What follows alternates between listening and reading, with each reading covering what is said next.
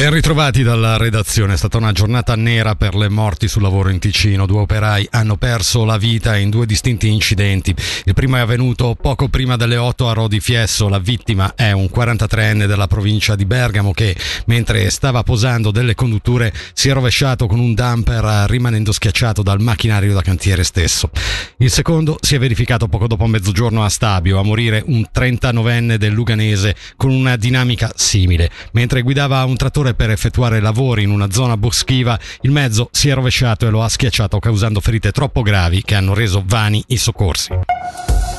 Assoluzione per l'ex sindaco di Lugano Giorgio Giudici e per altri due imputati. Questo è il verdetto pronunciato dalla giudice Elettra Orsetta Bernasconi Matti nel processo per complicità in truffa in parte tentata, tenutosi oggi davanti alla pretura penale di Bellinzona.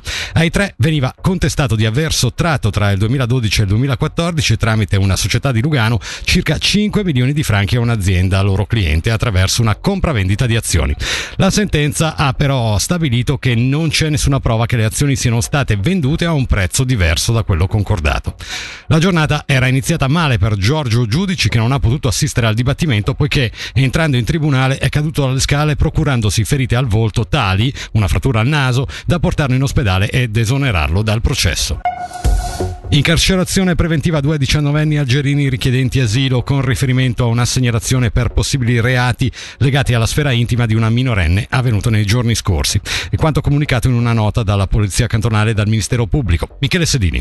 Dopo l'episodio verificatosi nei giorni scorsi nei bagni di un treno nel Mendrisiotto, i due diciannovenni sono stati fermati e posti in carcerazione preventiva. Le ipotesi d'accusa nei loro confronti sono state formulate dal procuratore pubblico Petra Canonica Alexakis a capo dell'inchiesta tuttora in corso. Uno dei due dovrà rispondere di atti sessuali con fanciulli e con persone incapaci di discernimento o inette a resistere. Il secondo, per lo stesso tipo di reati, di correità. Nella nota ufficiale è stato spiegato pure che in assenza di un documento di identità valido sono stati svolti approfondimenti medico-legali per stabilire la loro età. È attesa ora una decisione del giudice dei provvedimenti coercitivi per una conferma dell'arresto.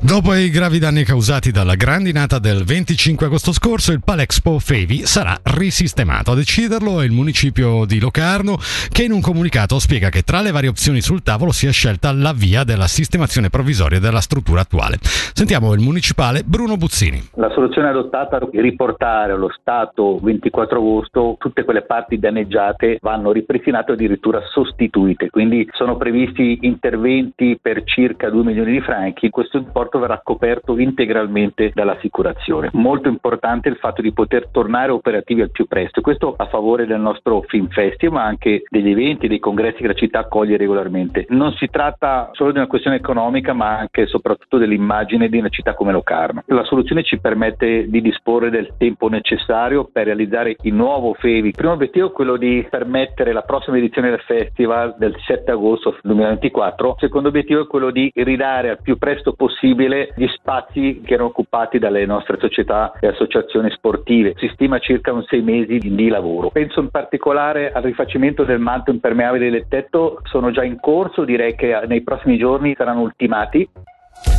L'utile della SES nel mirino di Centro, PLR e Lega. La società elettrica Sopra Cenerina, stando a un'interrogazione interpartitica al municipio di Locarno, sarebbe l'azienda di distribuzione più cara del cantone, con un incremento dei prezzi l'anno prossimo del 20%. All'esecutivo, il maggior azionista della società, viene chiesto di ridistribuire alle economie domestiche oltre 200.000 franchi di dividendi straordinari e di contenere le tariffe. E con questo, per il momento, da Fabrizio Colli è tutto. Le news qui su Radio Ticino tornano tra un'ora.